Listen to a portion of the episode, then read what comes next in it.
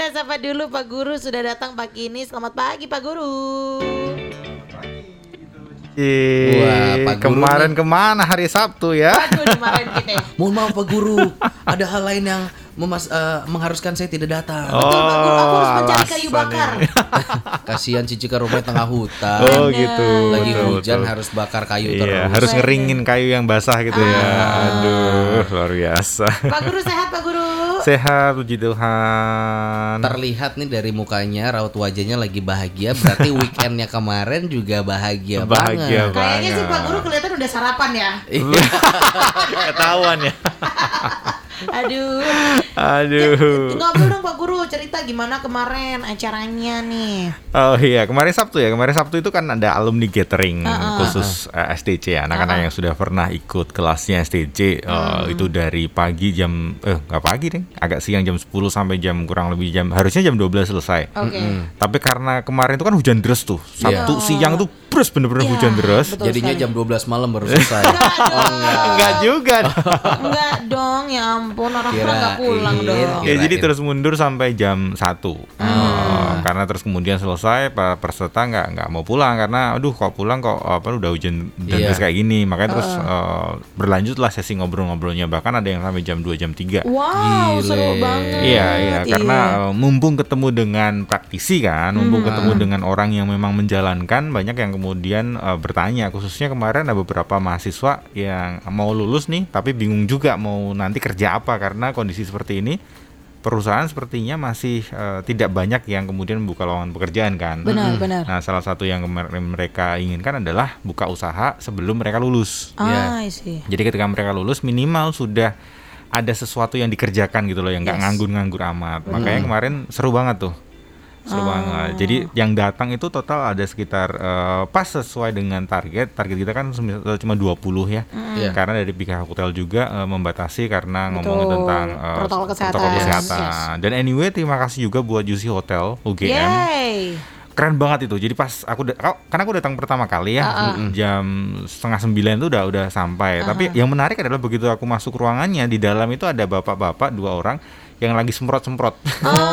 Tapi semprot-semprotnya bukan cuma pakai yang eh, semprotan kecil itu enggak kayak ah, itu loh kayak kayak fogging ya? gitu loh. Iya iya. Oh, kayak. Pakai alat, mesin pakai alat. gitu ya. Iya, iya, iya, iya, iya, iya. Dan aku tanya, uh ng- ngapain ini pak? Oh ini di di steril eh, disterilkan dulu supaya eh, nanti teman-teman yang datang itu lebih apa lebih nyaman Secure, lah, lebih betul. secure. Dan betul pena- penataan eh, meja, kursi segala macam itu di di di jarak. Jadi ada kemarin ada yang datang suami istri, suami istri dan ada anak dan ibu. Oke, oke, oke. Jadi ya itu kasihan banget eh, suaminya di kanan, istrinya di kiri yang jaraknya 2 meter lebih gitu.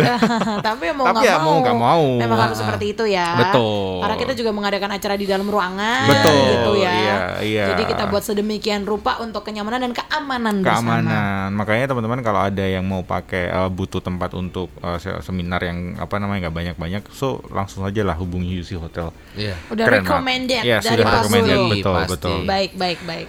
oke kemarin itu eh pembicaranya dua. Eh, ada dari kemarin yang kita ketemu dengan Mas Cahyo yang ayam taliwang papin kemudian ada satu lagi namanya Mas Wanda Aristia dia itu founder dari eh, Hungry Bites Oke. Jadi kalau akhirnya di Jogja tahu rice bowl yang aku pikir paling enak sepertinya di Jogja Mhm, yang pernah coba beberapa tapi ini kayaknya hmm, paling enak Uh, namanya Hungry Bites. Dia foundernya dengan Oke. istrinya namanya Mbak Anggi juga. Oh, ah. Nah, eh, banyak hal yang mereka ceritakan Mas Wanda ataupun eh, apa namanya Mas, Mas Cahyo. Cahyo. Nah, kali ini kita akan recap nih, recap eh, ap- apa saja sih yang di- dibicarakan kemarin karena banyak juga audi, eh, audiens alumni yang kemudian kita tolak karena sudah full capacity. Oh, Oke. Terus kemudian Mas ada nggak rekamannya eh, apa namanya rekaman offline-nya, eh, online-nya? Ya karena kita masih terbatas ya, jadi nggak bisa offline plus online karena itu kan butuh effort yang lebih. Makanya terus kemudian ya tunggu aja besok di sekolah Senin eh, aku bawain recapnya. Oke, jadi baik. kesimpulannya. Ini menjawab request Menjawab Ini betul. dari eh, para alumni STC. Makanya kalau misalnya STC eh, apa udah sounding ada acara langsung buru-buru daftar. Betul, Benar. betul, Karena betul. emang di masa seperti ini kita juga nggak bisa buka besar-besar ya. Iya, iya, iya. Beda Betul. dengan yang eh, sebelum pandemi ya kita wes seberapa Ayo, ayo pun ayo aja, aja. Tapi kalau kayak gini ya itu ya dibatasi lah. Betul. Gitu. Oke, baik. Mungkin eh, gambaran besarnya dulu nih Pak Guru. Kemarin berarti ngomongin tentang entrepreneur entrepreneur gitu. Iya, menjadi seorang entrepreneur. Jadi eh, di materi Mas Wanda dan Mas Cahyo ini dibagi dua sebenarnya. Oke. Mas Wanda itu ngomongin tentang gimana kita memulai bisnis. Oke. Oh, oke. Eh, termasuk di dalamnya membuat brand, terus kemudian analog Oh, Risetnya mungkin. Iya risetnya, target marketnya segala macam. Nah terus kemudian si Mas eh, Cahyo itu lebih ngomongin tentang gimana bertahannya. Oke. Jadi gimana eh, target market yang spesifik, gimana cara branding. Kalau tadi Mas eh, Wanda harus punya brand, nah ini gimana cara nge-brandingnya. Jadi brand dengan branding itu sesuatu yang ternyata beda. Betul, betul, betul. nah itu yang betul. kemarin eh, mereka obrolkan. Ah, jangan sampai kita bikin brandnya sih sebenarnya udah bagus awalnya udah mantep banget langkah pertama tapi nggak bisa konsisten Betul. akhirnya brandingnya jadi lama-lama turun turun turun Iya, ambiar sebulan dua jadinya. bulan enam bulan mantap begitu mulai masuk setahun ya kok menurun nih Iya. gitu betul, kan. betul. biasanya yang ditakutkan sama eh, apa pengusaha-pengusaha itu gitu Mm-mm. kan Nah, makanya eh, boleh aku ngomongin tentang yang materinya Mas Wanda dulu. Boleh, Jadi Mas boleh. Wanda itu di pertama kali beliau eh, tampil, dia ngomong gini. Teman-teman menurut Anda, menurut kalian apa sih yang sulit untuk eh, bisnis? Ada orang yang ber- eh, ada yang orang yang oh ya Mas, eh, langkah awal tuh susah banget. Mau Modal. memulai itu awal banget gitu, eh, susah gitu loh. Ngimpi gampang, planning Iya. oke, tapi begitu eksekusi itu susah. Hmm. Tapi Mas Wanda bilangnya ternyata bukan itu loh, bukan hal yang paling sulit untuk eh, bisnis itu bukan memulainya. Justru ketika sudah mulai, itu yang lebih susah. Konsistensinya ya. Konsistensinya, cara eh, apa namanya maintenance-nya, cara ngembanginnya itu yang jauh lebih susah daripada memulai. Karena apa? Karena kalau zaman sekarang kita mulai bisnis tuh gampang banget kan? Iya sih. Even tanpa modal asal kita punya HP, punya kuota, udahlah Bisa dropship, banget, terus bener. kemudian nawarin di Instagram, di WA segala macam itu kan bisa gitu loh. Iya iya iya iya. Jadi iya. eksekusi sekarang langkah pertama itu se- sebenarnya mudah, cuman hal yang berikutnya itu yang susah. Hmm. Itu yang di- dikatakan eh, pertama kali oleh eh, Mas Wanda. Lalu kemudian hal yang kedua adalah gimana cara kita bisa memilih bidang usaha yang tepat buat kita. Jadi beliau ngomong bahwa ternyata ada lebih dari 500 plus plus lah bidang usaha yang kita bisa eh, apa namanya eh, geluti gitu loh. Jadi kalau semisal aduh bingung ya Mas aku mau mau bisnis apa? Hei ini ada 500 eh, apa namanya hal yang kamu bisa pilih satu dari 500 kan banyak banget ya. Banyak banget. Jadi sekarang bukan alasan lagi kita eh, kesulitan menentukan bidang usaha. Tinggal pilih aja sesuai pastinya sesuai dengan eh, apa yang kita minati, apa yang kita kuasai. Yes. Jadi 500 itu ada kuliner, fashion, transportasi, pariwisata dan banyak lagi lah yang kamu bisa eh, explore. Eh, itu yang kedua memilih eh, bidang usaha. Kemudian, nah hal yang berikutnya adalah ketika ngomongin tentang psikologi pasar. Oke. Nah, psikologi pasar ini bisnis itu adalah meramu konsep terus kemudian memahami dan merangkum selera orang banyak yang menye- dan menyediakan pemenuhan kebutuhan akan selera tersebut. Jadi intinya adalah mencari masalah terus kemudian kita menjual solusi.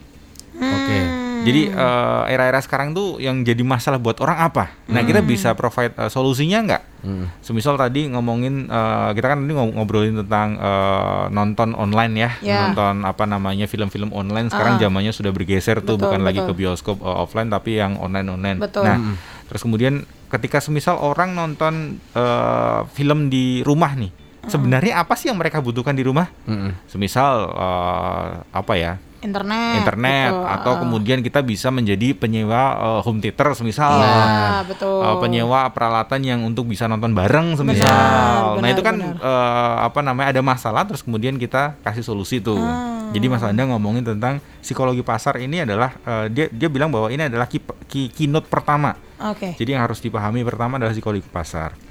Terus yang ke- eh, kedua menentukan target pasar kita. Mhm. Jadi kalau kita sudah tahu eh, masalahnya, terus kemudian yang punya masalah itu siapa?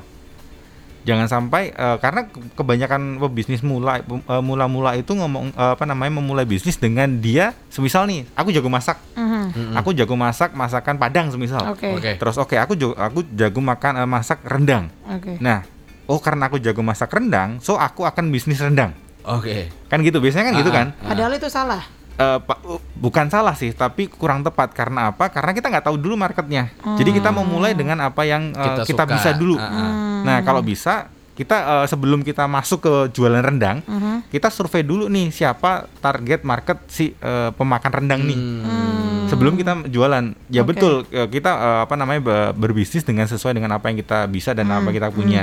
Tapi sebelum nyemplung, kita harus ngerti dulu siapa yang punya masalah dengan eh, solusi yang kita berikan nih. Benar. Jadi nggak asal langsung jualan rendang di Instagram, di WA segala macam. Iya kalau semisal teman-teman kita memang teman-teman eh, apa ya penyuka rendang. Kalau salah sasaran. Kalau salah, salah- sasaran ya ya boncos juga di awal Iya, kita iya, udah iya. masak segala macam ternyata nggak ada yang nggak ada yang beli. Benar, Jadi benar, benar, harus hati-hati untuk menentukan eh, pa- target eh, pasar kita. Oke, ini menarik nih Akademia Menarik, Jogja kalau menarik, ngobrolin menarik, mengenai em, apa menja- memulai menjadi seorang entrepreneur gitu ya. Karena juga para ahlinya kemarin sudah ngobrol di eh, acara yang seru banget di eh, gathering alumni Swaragama Training Center. Habis ini kita mau kepoin lagi atau ya? Mau kepoin lagi Akademia Jogja, jadi jangan ke mana-mana, stay tune terus cuma di Your Friends in the Morning.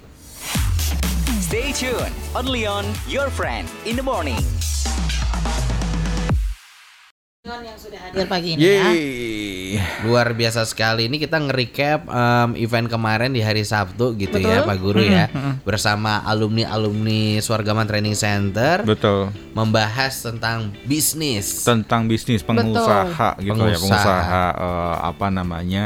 eh, mula-mula. Yes, Yes. betul. Oke, kita lanjutkan tadi setelah kita em, apa membuat Tadi ngomongin tentang target market, eh, Betul, target market gitu ya. Oke, setelah buat target market yang berikutnya adalah eh, ini ngomongin tentang manajemen diri adalah kunci. Jadi kalau di slide-nya Mas eh, Wanda itu ngomongin manajemen diri adalah kunci.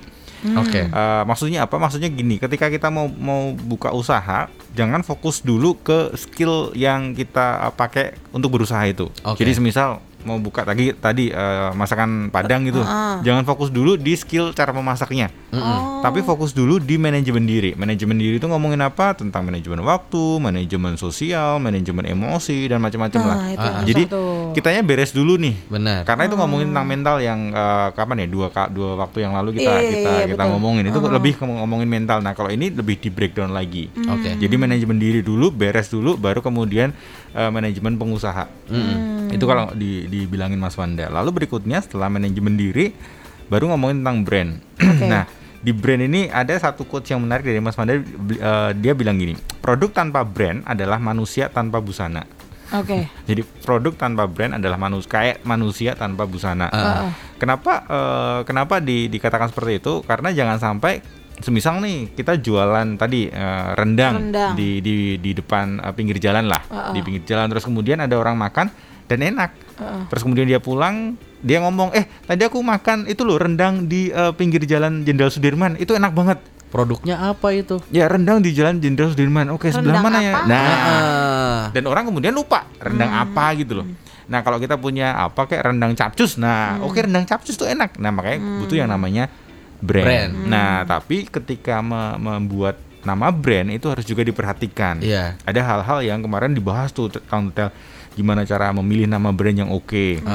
Terus kemudian juga salah satunya ngomongin tentang cek dulu di eh, apa namanya haki haki Oh merek. iya, betul. Iya. Jadi betul. apakah merek Sudah itu sudah terdaftar atau belum? belum? Betul, Betul, betul, betul. Jangan sampai kita buat merek terus kemudian nggak ngecek situ dan ternyata merek kita gede dan Betul. ketika mau daftarin ternyata udah ada itu. Betul. Nah bisa-bisa kita dituntut tuh. Benar, so benar. hati-hati. Jadi cek dulu di di haki. Bahkan ngomongin tentang cek juga di username Instagram. Iya. Yes. Terus domain website, Yes, apakah udah yes, yang di- yes. udah ada yang pakai belum? Benar, Karena benar, itu benar. sekarang efek banget tuh. benar, benar, Jadi benar. itu, itu ngomongin tentang brand.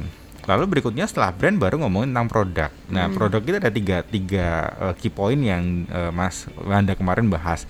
Yaitu pertama adalah pilih produk yang mudah dijual, Hmm. bukan produk yang mudah dibuat. Oke. Hmm. Jadi eh, bukan pilih produk yang mudah dijual, bukan mudah dibuat. Eh, tahu ya? Jadi Tahu Iya, tahu tahu tahu paham. jadi bukan bukan hanya oh ini jualan aja semisal Thai tea karena gampang cuma tinggal Iya, tinggal air apa udah jadi nih. Udah jadi. gitu. Tapi pasarnya ada nggak? Eh, gampang nggak dijual? Kalau susah ya jangan jangan jual itu. Oke. Jadi pilih eh, pilih, pilih produk yang gampang dijual. Lalu berikutnya ini eh, ngambil sepertinya dari quotesnya si Panji Pragiwaksono. Dia ngomong gini, sedikit lebih beda, lebih baik daripada sedikit lebih baik. Mm-mm. Jadi ketika punya produk, mending sedikit lebih beda, Benar.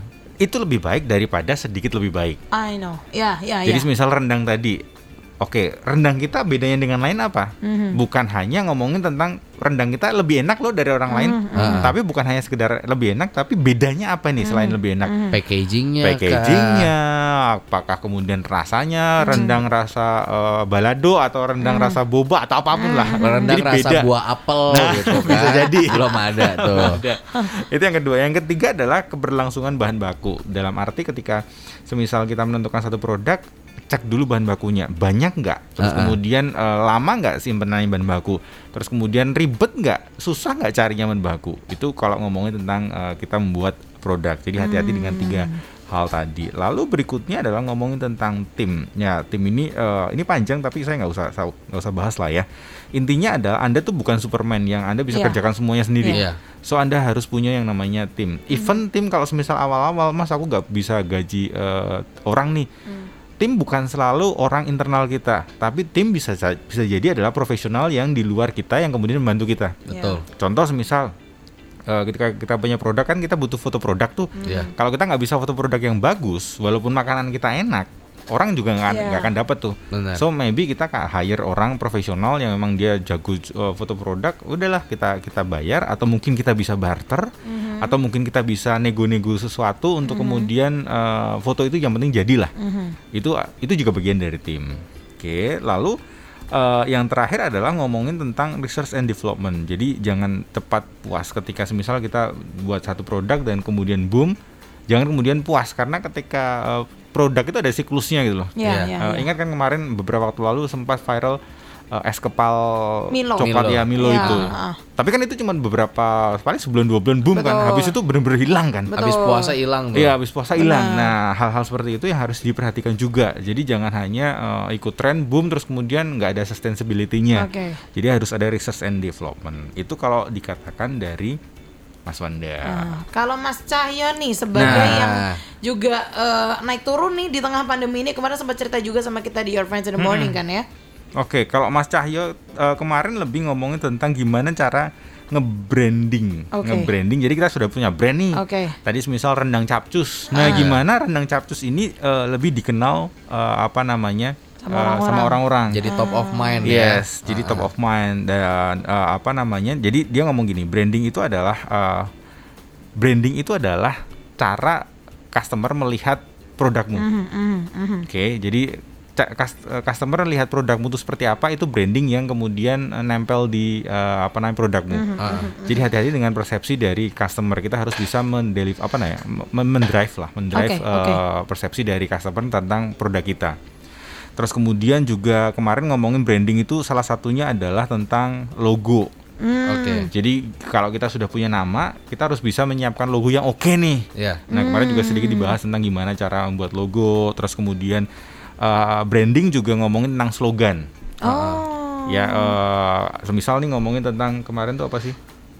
Uh, oh, apa pasta gigi? Aha. Mm-mm.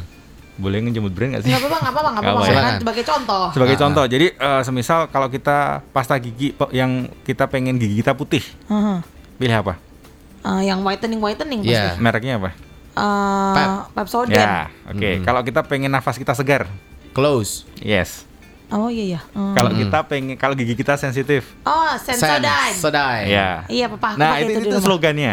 Jadi Ah. orang langsung ngebrand, oke kalau Bener putih ke sini, kalau ke eh, nafas ke sini, oh kalau Iya. sensitif ke situ gitu loh. Oh. Nah itu slogan tuh ternyata juga penting. Oh. Nah, Iya, kemarin juga iya, dibahas. setuju, Jadi bukan setuju. hanya merek tapi ya tadi persepsi orang itu apa tentang Oh. merekmu itu kita bisa bangun, kita bisa drive orang untuk eh, ke arah situ. Oh, makan Mm-mm. rendang yang enak, rendang capcus. Nah, Iya.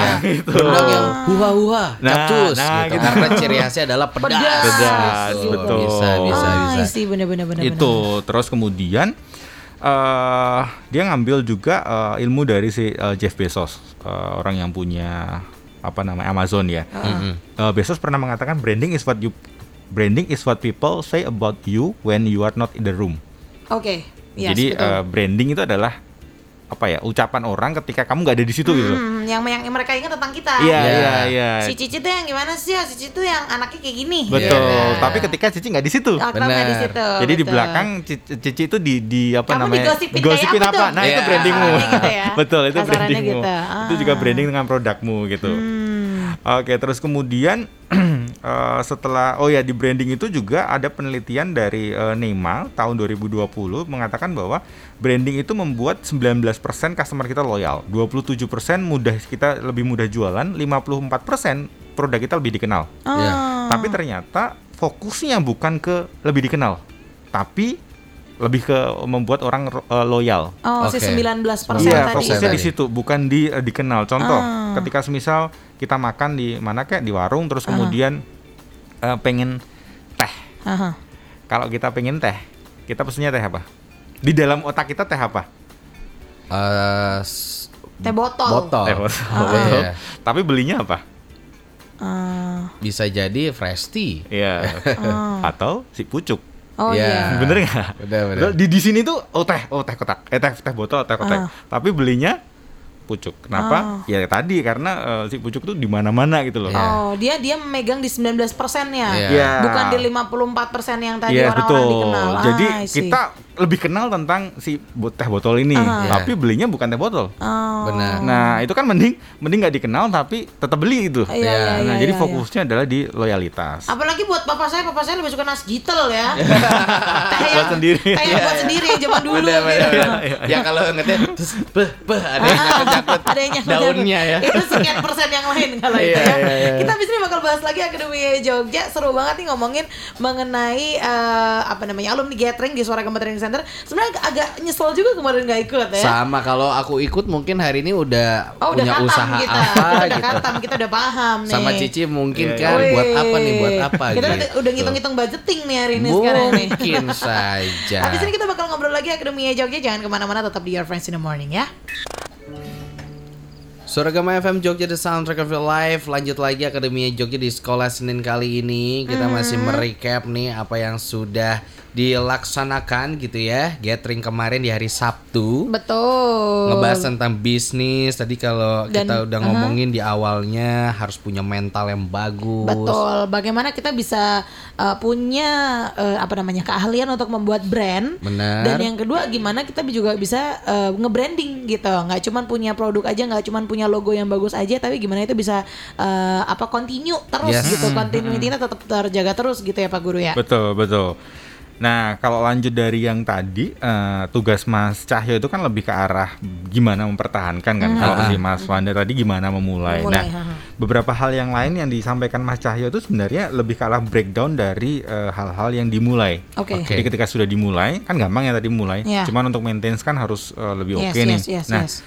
Eh, salah satu halnya aja- adalah ngomongin tentang seg- segmen marketing tadi, eh, segmen market eh, pasar tadi. Mhm. Ketika kita sudah punya segmen market, hal-hal yang harus diperhatikan adalah yang pertama adalah kita harus ngerti buyer per eh, buyer persona, buyer persona, yes, Yang buyer adalah? persona. Buyer persona itu apa? Buyer persona itu adalah eh, ciri-ciri dari orang-orang yang kita target. Jadi Oke. kita harus kita harus ngerti itu.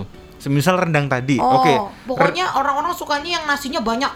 Misalnya. Gitu. Paketan nasi gitu Iya bisa jadi atau semisal tadi balik ke rendang rendang itu yang suka siapa ini target marketnya oh semisal orang pekerja Oke. Ah, ah. jadi eh, orang yang pekerja umurnya berapa Oh, umurnya di atas 30 tahun semisal oke Ah. ciri-cirinya kayak apa Oh dia sudah bekerja, dia sudah punya keluarga, terus eh, makan ma- eh, biasanya makan di siang hari ketika Oh. pas jam makan siang, terus kemudian bisa buat pulang nanti ketika pulang kantor. Nah itu harus ngerti tuh Hmm.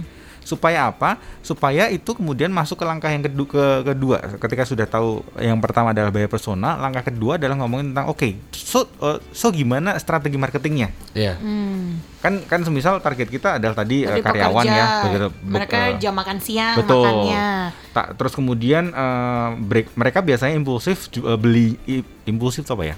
Ke Lebih lebih pengen atau lebih akan- pengen atau Ah, ah. nggak hitung-hitungan Iya, uang ah. itu ketika gajian tuh. betul. Nah, makanya terus kemudian strategi marketingnya harus ngikuti. Jangan Oh. sampai let's say kita kas kita eh, apa namanya jualannya promonya di digencarin pas tengah-tengah bulan. Oh. Yang di mana mereka atau karyawan sudah aduh duitnya udah pas-pasan nih, Habis. udah mau habis eh, habis nih. Nah, terus kemudian makanya nggak kena tuh promonya. Makanya Hmm. itu akan ngefek ke strategi marketing. Nah, terus kemudian strategi marketing itu eh, di dalam strategi marketing itu kita bisa pakai food blog, food vlogger kah, terus kemudian kita pakai ads kah, ads yang mana, yang IG atau FB, FB.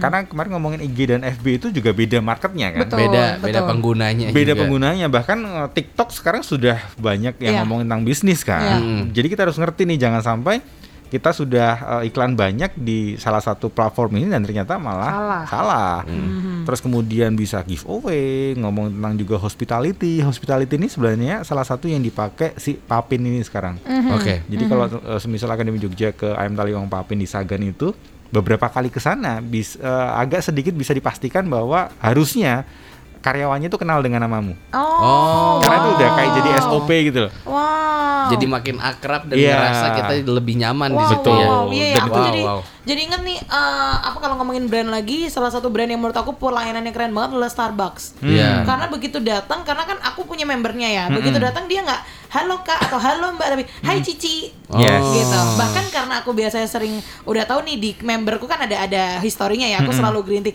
Hai Cici green tea frappuccino-nya berarti satu lagi nih sekarang. Ah gitu deh kayak wow, ini hospitality-nya keren banget, Iya. servisnya mereka keren banget sih. apalagi kan buat jomblo ngena banget Iya. gitu Oh, ya iya kayak Bahkan kok yang- dia perhatian, perhatian ya, mbaknya, ya, Iya, iya, iya. Aku pernah baca buku tuh Starbucks bahkan bilang begini, bilang gini, kita bukan perusahaan jual kopi, kita perusahaan jual jasa. Betul. Jadi kayak wow, Betul. keren, Bener. keren. Betul. Nah, Iya, makanya iya, itu iya, kemudian di- dipakai si Papin ini karena segmen marketnya eh, udah agak beda. Kalau dulu eh, kemarin kan bilang ya segmen market eh, si Papin ini kan dulu mahasiswa. Betul. Cuman karena mahasiswa sekarang sudah tidak banyak di Jogja, sudah balik ke kotanya masing-masing, bergeser nih. Aha. Nah, ketika bergeser, tadi bayar persona yang bergeser yang dilakukan adalah pindah tempat Iya. untuk mendekati si karyawan-karyawan itu. Terus kemudian eh, hospitali- eh, hospitalitanya juga eh, di- Berbeda. ditingkatkan, Oh. Ditingkatkan, beda. benar. Kalau mahasiswa itu kan cuek-cuek ya kadang Iya, ya. Yang, amat. yang penting murah, enak, eh, kenyang gitu. Iya, iya, Udah. iya, iya, iya. Kalau sudah punya eh, karyawan, sudah punya duit itu kan ah, oke rasanya kayak apa ya? Iya. Pelayanannya kayak apa? Betul, betul, Makanya terus betul. kemudian eh, itu strategi yang dipakai si Papin. Itu kalau Oh. ngomongin tentang segmen market. Terus yang berikutnya yang terakhir adalah ngomongin tentang branding tadi tapi lebih membahas tentang persepsi gimana kita bisa membuat orang mem- mempersepsikan produk kita tuh dengan oke gitu loh. Nah, persepsi ini muncul dari eksperimen atau dari eh, konsumsi si pertama kan, eh, konsumen. Jadi misal konsumen datang pertama kali ke let's say ke tadi eh, apa namanya rendang capcus tuh. Begitu datang terus kemudian eksperimennya oke, itu biasanya akan langsung membangun eh, persepsi yang oke. Hmm, paham. kesan kesan ya, ya Kesan pertamanya langsung pertama. bagus ya. jadi kesan pertama itu harus oke dulu. Itu kalau ngomongin eksperimen. Kalau ngomongin konsumsi, kalau ketika dia makan dan dia merasa enak, itu akan kesan pertama. Iya. Jadi makanya si Mas Wanda di awal juga ngomong produk itu sebenarnya juga bukan bukan bukan apa namanya bukan sesuatu yang harus dikembangkan. Kamu harus fix dulu, harus enak dulu. Kamu nggak bisa jualan produk yang nggak enak. Oke. Packagingnya kayak apa pun, eh, promonya kayak apa pun, tapi kalau produkmu nggak enak itu cuma kayak jualan sekali doang. Oke. Mm-mm. paham. Orang makan nggak enak Udah. selesai. selesai benar Itu kan yang terjadi eh, apa namanya kayak bisnis banyak bisnis eh, kemarin dikatakan apa?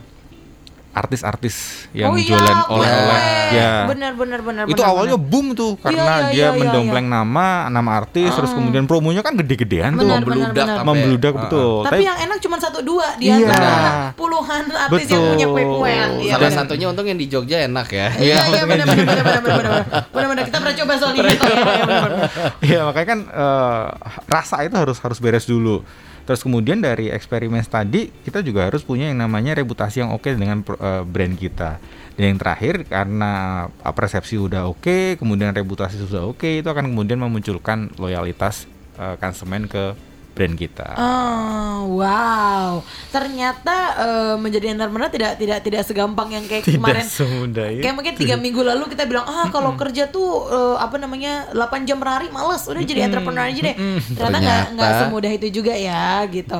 Tapi kalau misalnya memang eh, mungkin akademinya Jogja sekarang ada yang lagi mau mencoba gitu mungkin salah satu resolusi 2021 tuh. Betul. Aku mau punya usaha sendiri kita masih punya Desember masih punya tiga mingguan ini untuk ngeriset itu. Yes. Iya kan untuk Betul. meriset itu bikin plannya seperti apa untuk nanti jreng eksekusinya tuh semuanya udah lengkap. Yes. gitu. Iya iya, apalagi sekarang pemerintah itu sepertinya kelihatannya sangat mendukung Yes. UMKM. Iya. Mau mulai dari perizinan, terus kemudian kemarin juga ada bantuan, betul kan Iya, bantuan iya, tunai. iya, iya, itu iya, memang iya. fokus untuk membesarkan yang namanya UMKM karena mungkin pemerintah juga tahu bahwa eh, perusahaan-perusahaan besar juga juga sedang struggling nih Iya. dengan Iya. kondisi seperti ini sehingga kemudian yang digenjot adalah UMKM. Benar, benar, benar. yang benar. menarik kemarin tadi malam kayaknya ada acara eh, ngomongin tentang apa ya penganugerahan eh, cinta produk bangga produk eh, dalam negeri, negeri gitu loh. Oke. Nah, salah satunya ada ada iklan layanan masyarakat yang mengatakan ternyata 97,3 persen pekerja kita itu diserap oleh UMKM. Hmm. Wow, oh iya.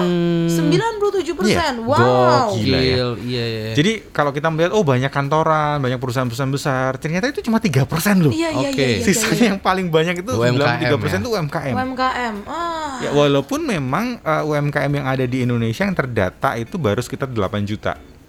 Oke. Masih jauh banget Masih ya. jauh banget. Cuman Oke. 8 juta itu bisa menghidupi 97 orang yang bekerja. Wow. Gokil. 97% orang yang bekerja. Wow, wow, wow, wow. Nah, itu kalau digenjot lagi, ya kita akan tahu lah ya Indonesia akan semakin seperti apa. Betul betul betul betul. Jadi yuk yuk yuk yang memang tahun ini ada rencana tapi kemarin masih hold masih ragu-ragu. Nah, Betul. bisa nih Akademia Jogja digenjot lagi ya. Ah, ah, sudah saatnya dan tips pertamanya adalah ya udah survei-survei dulu, dicatat Survei-survei dulu, betul. baru sikat ya. Itu dia Akademia Jogja. Pak Guru terima kasih. Terima kasih Pak Sama-sama. Guru. Kita Yes. nanti tunggu eventnya lagi. Semoga alumni gathering berikutnya lebih seru lagi Iya. biar nanti eh, Akademia Jogja yang dengerin yang alumni STC bisa ikutan lagi. Ya bocoran Betul. untuk bulan depan kita ada alumni gathering lagi, sepertinya uh, part 2 Wow. Wow. karena ini uh, banyak ya orang yang pengen dengar uh, kemudian oke lah kita part 2 tapi via offline Oh. eh online online sorry online Justru kalau online malah lebih, Lebih banyak, yang banyak, bisa ikut betul. ya. Webinar berarti ya. Yes. Wah, ya. seru Betul. banget dengan nih. pembicara yang lain juga Asik. Baik. Nanti kita tunggu info-info berikutnya. Siap. Pak Guru, terima kasih. Akademia Jogja kalau mau kepoin bisa di @suaragama TC Betul, berarti ya. TC. Terima kasih, selamat pagi. Pagi, Dadah. Pak.